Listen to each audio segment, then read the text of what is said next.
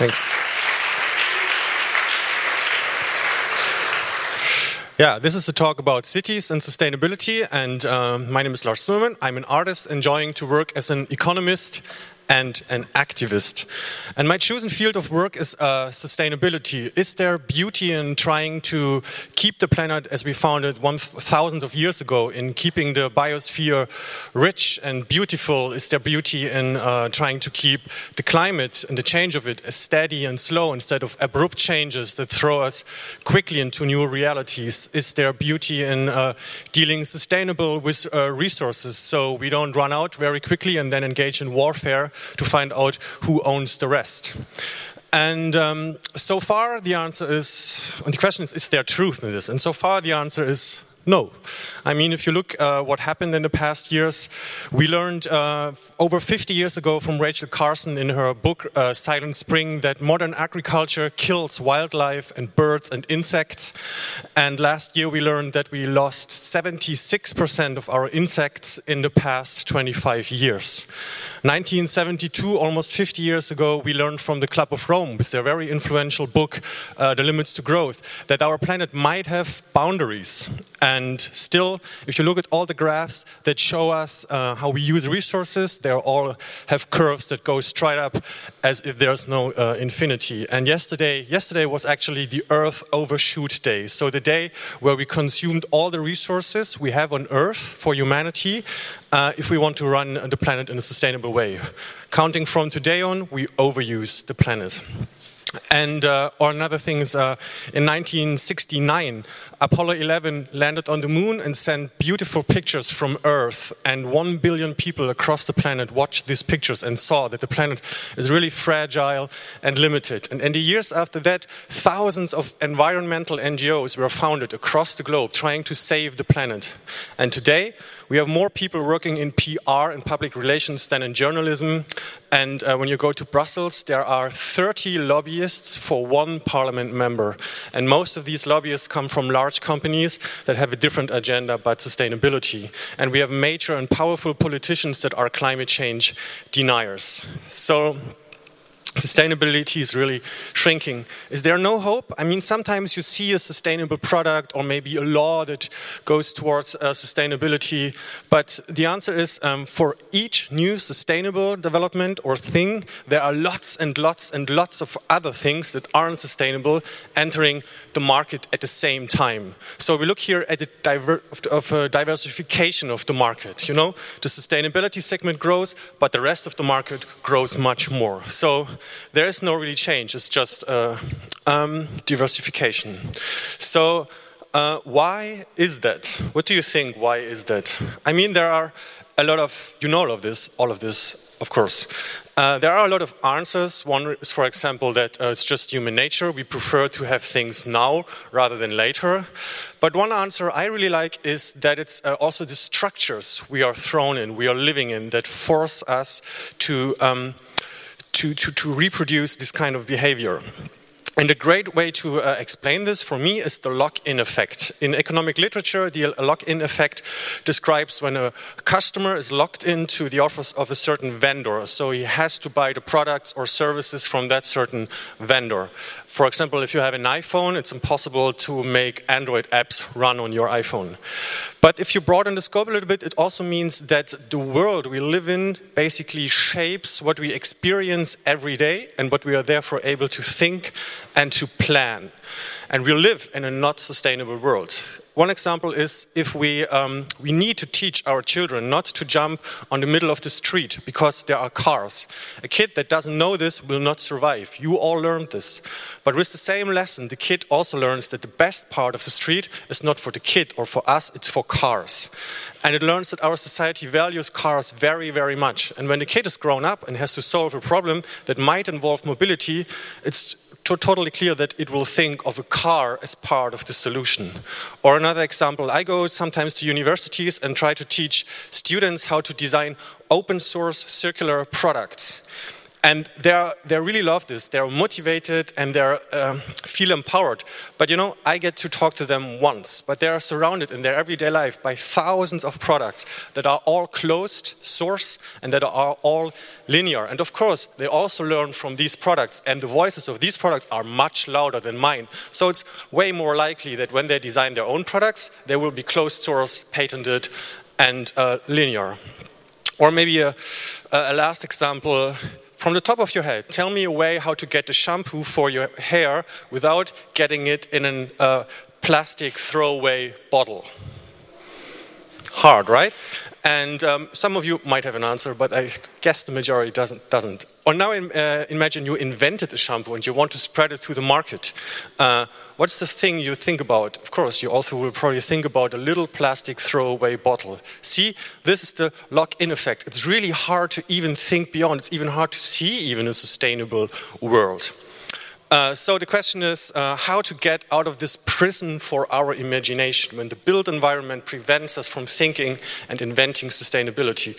I mean, there are two ways. First thing you could say, let's smash everything down, all our cities, and then rebuild it from scratch, which is of course absurd and not an answer. It would be an ecological, economical disaster, and and more importantly, we have still then are locked in because we still have this old world in our mind.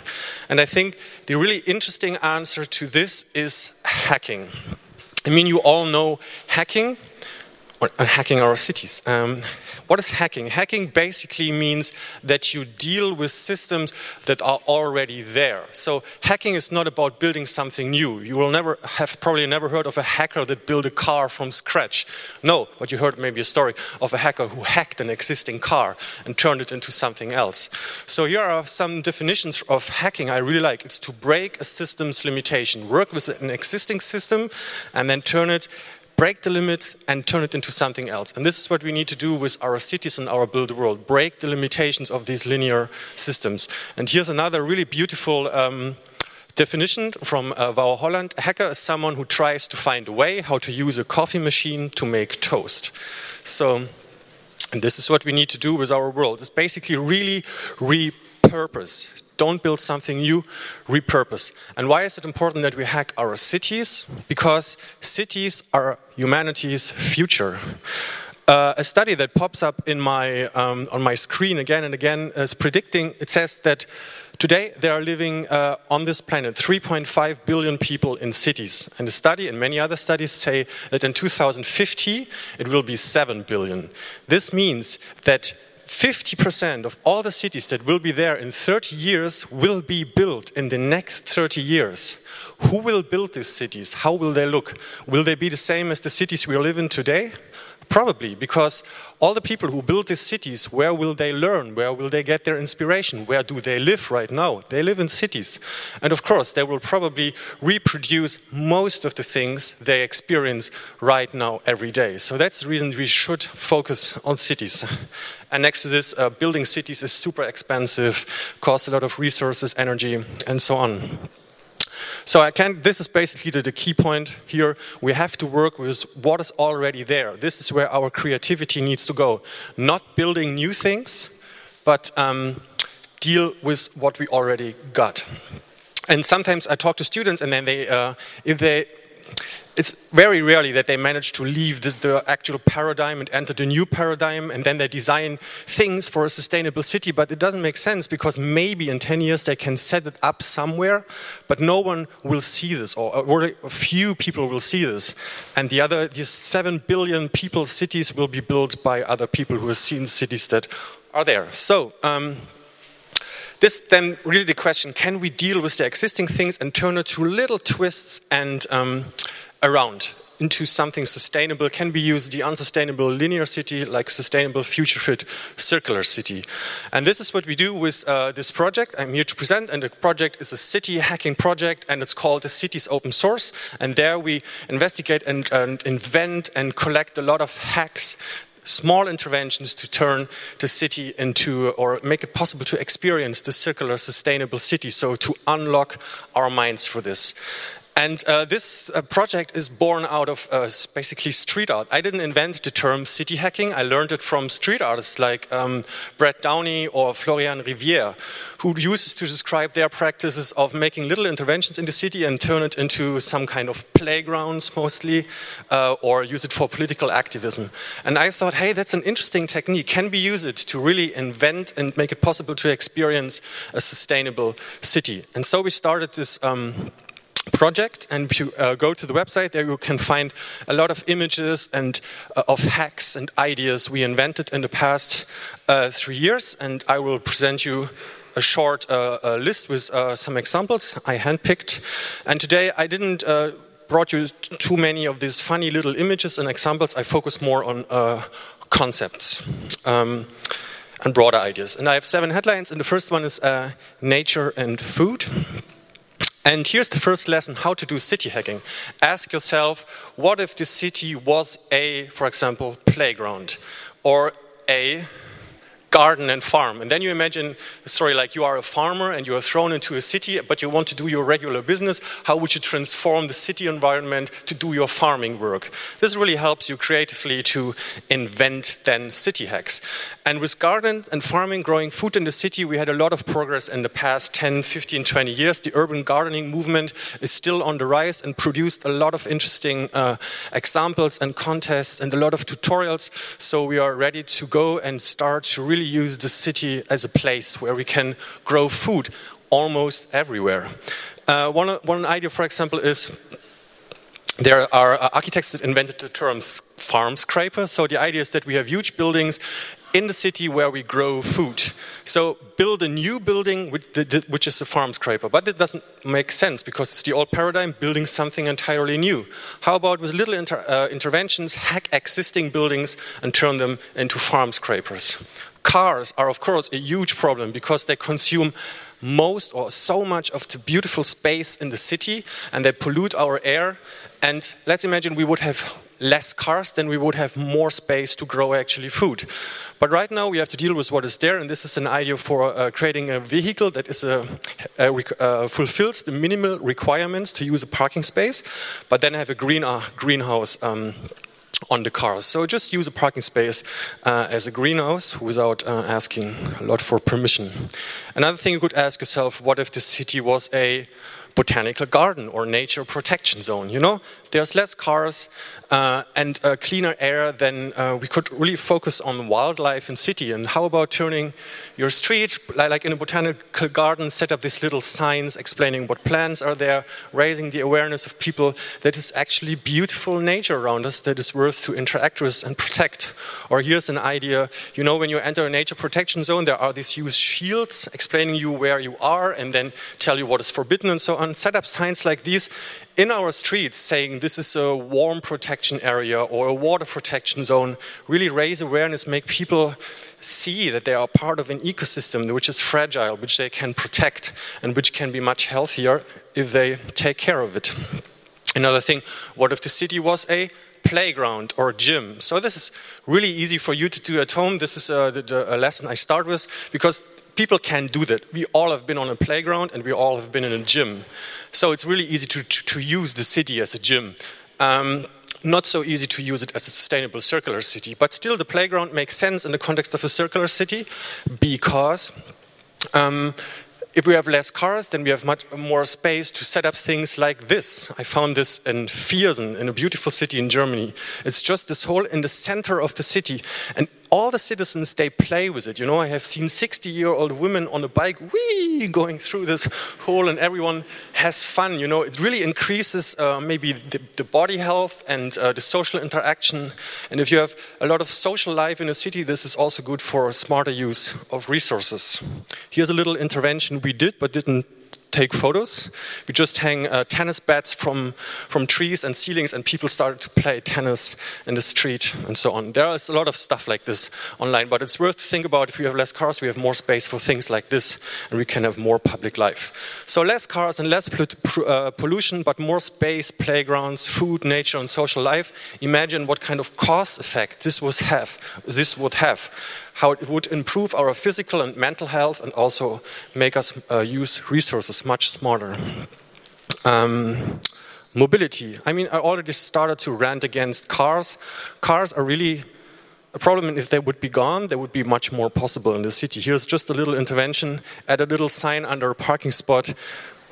leave only 30 minutes for cars to park there, or claim that it's not a parking place, it's a picnic spot, for example.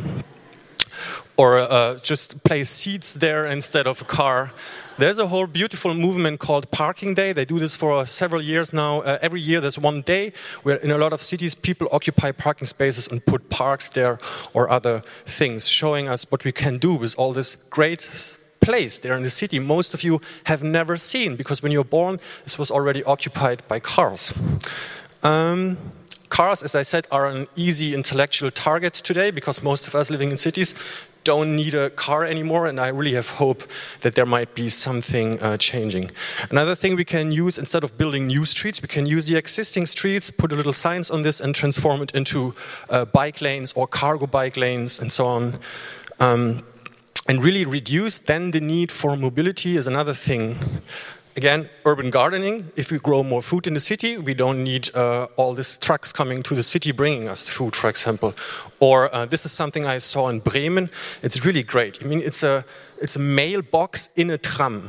This is so cool, you know? Usually you have the mailboxes spread all over the city, people throw in their mail, and then you have to have a truck going around the city collecting all the stuff uh, and bringing it to some place. But the trams, this already moving through the city. So you don't need all these mailboxes because the mailboxes visit all the places. And in the evening, all the trams go to the depot and all the mail is already there. So this is really a smart use of an existing infrastructure. And you can increase this, for example, in Germany. I used to live in Mitte, and in my street, there was every day and every hour several of these trucks delivering Amazon packages and so on. You know, let's say you have these little post boxes in the subway stations and then you deliver the mail with the subway and then you go to the subway anyway and pick up your stuff. Maybe it's even an incentive to use more public transport. Then also set up uh, billboards that advertise repairing things instead of buying new things, you know? It's very quickly done and it would uh, uh, lower our need for new things in the city. Um, I, I, forgot to start my timer. How much time do I have left? Uh, 10? 10 minutes? Okay, then I might to jump, sadly need to jump, uh, skip some things.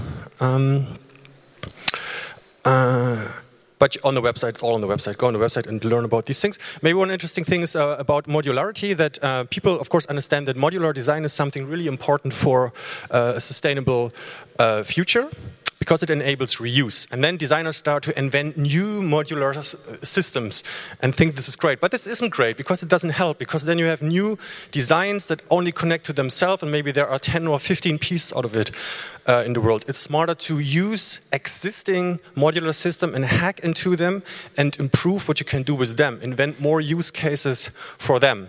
This is an example I really love. Uh, the guys are called Bottle Lab, and they uh, 3D print a connector that enables you to connect standard bottles and build some kind of furniture for an event, like seatings and tables. And this is so cool because for these bottles, there's already a circular deposit system in place, and they hack it into the system and Im improve what you can do with it by uh, creating furniture for an event. And when the event is done, you can just put everything back and give it back into the deposit system. No waste left. You know, this is really brilliant. And um, we, uh, we, uh, I investigated this and learned that it's even easier. You don't have to 3D print the connectors. You can just drill into the cups, uh, caps and then use a little screw to connect it and then create these connectors with, um, with screws. And here's a pedestal we built with three screws and nine bottles, and we will use these uh, pedestals as an event infrastructure for our this year's. Huh. Open Source Circular Economy Days, which is a great event we run here in Berlin for several years.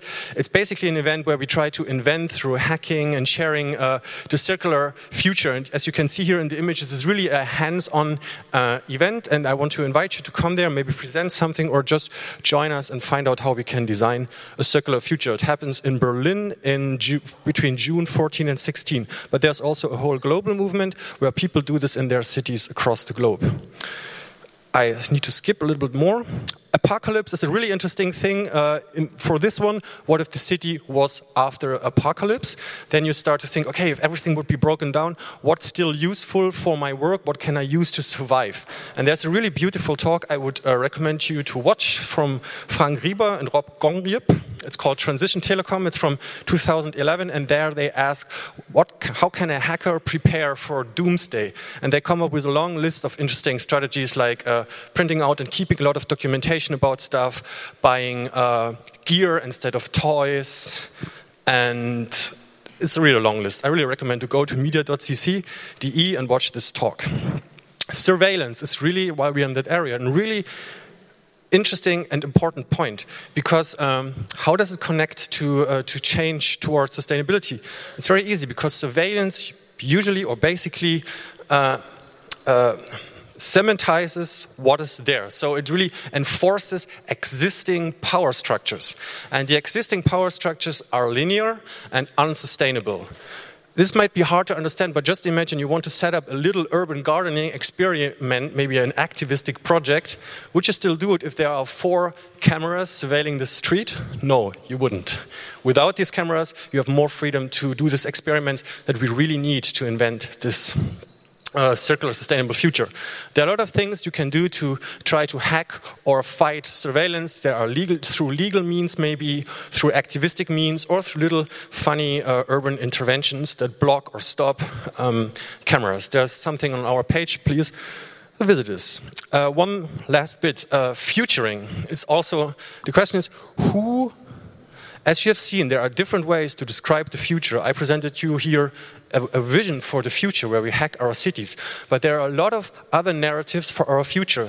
And you can really see who owns or who is in the mainstream media present, who tries to shape our future, who tries to shape what we think about our future and what we expect is our future, who's pushing what agenda. This is really a fragile field. And for me, it's really, it's still a mystery how, how we can get someone like Elon Musk to be our mainstream priest for what our future will be. I mean, that guy shoots a car into space. And it's really, I find it so strange, and it's still on my to-do list. It reminds me of this, all these memes about um, Chuck Norris. You know, Chuck Norris when he goes into the Pacific, he doesn't get wet. The Pacific gets Chuck Norris, and all these kinds of things. You know, and I think this could be easily done with Elon Musk in the future. My plan is to go and ask 4chan to help me some of these memes, really showing how absurd many of these future claims uh, are there around Elon Musk. Sorry. Uh, and another thing, also Google has a project which is pretty similar to our The City Is Open Source project. It's a project about the future city and inventing it. But because it's run by Google, of course, there's a data model behind it. They basically want to invent and build a city that works perfectly with the uh, technology and uh, agenda of Google. And I mean, this really then also some kind of surveilled city.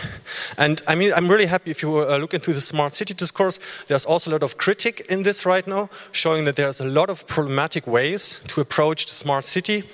And I think this might be one. So really think about whose agenda uh, is this when you see someone presenting a few, uh, idea for the future and try to criticize it and come up with your own. This is something where the future is not for the tech companies, but for all of us, including the little insects and bees, maybe. Okay, um, how much time? Two minutes. I have to skip another thing.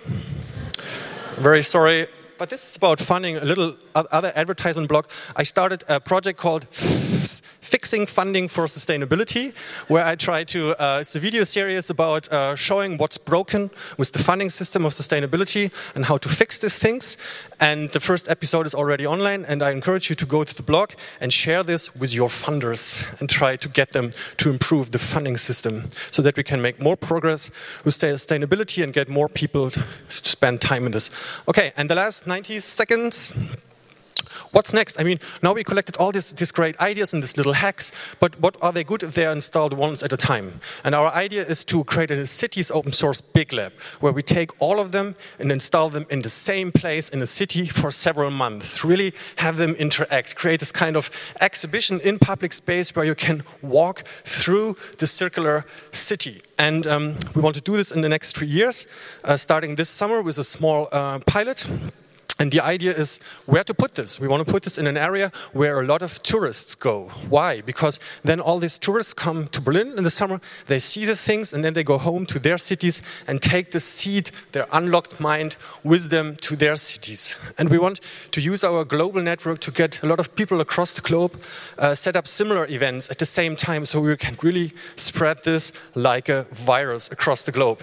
And of course, all the hacks will be documented very well so people can across the globe. I'm talking really fast. Um, um, really across the globe can then really uh, copy these hacks, improve them, uh, post new ones. So we really can, based on openness, uh, create a global movement that hacks our city. And we're still looking for a lot of partners. We also really need funding for this. As I said, funding sustainability is crazily hard, if not impossible. Uh, and it would be great if you would just watch it and uh, follow it and uh, become part of the whole thing. And here's the website again, and I'm happy if you reach out to me with any questions. Thanks.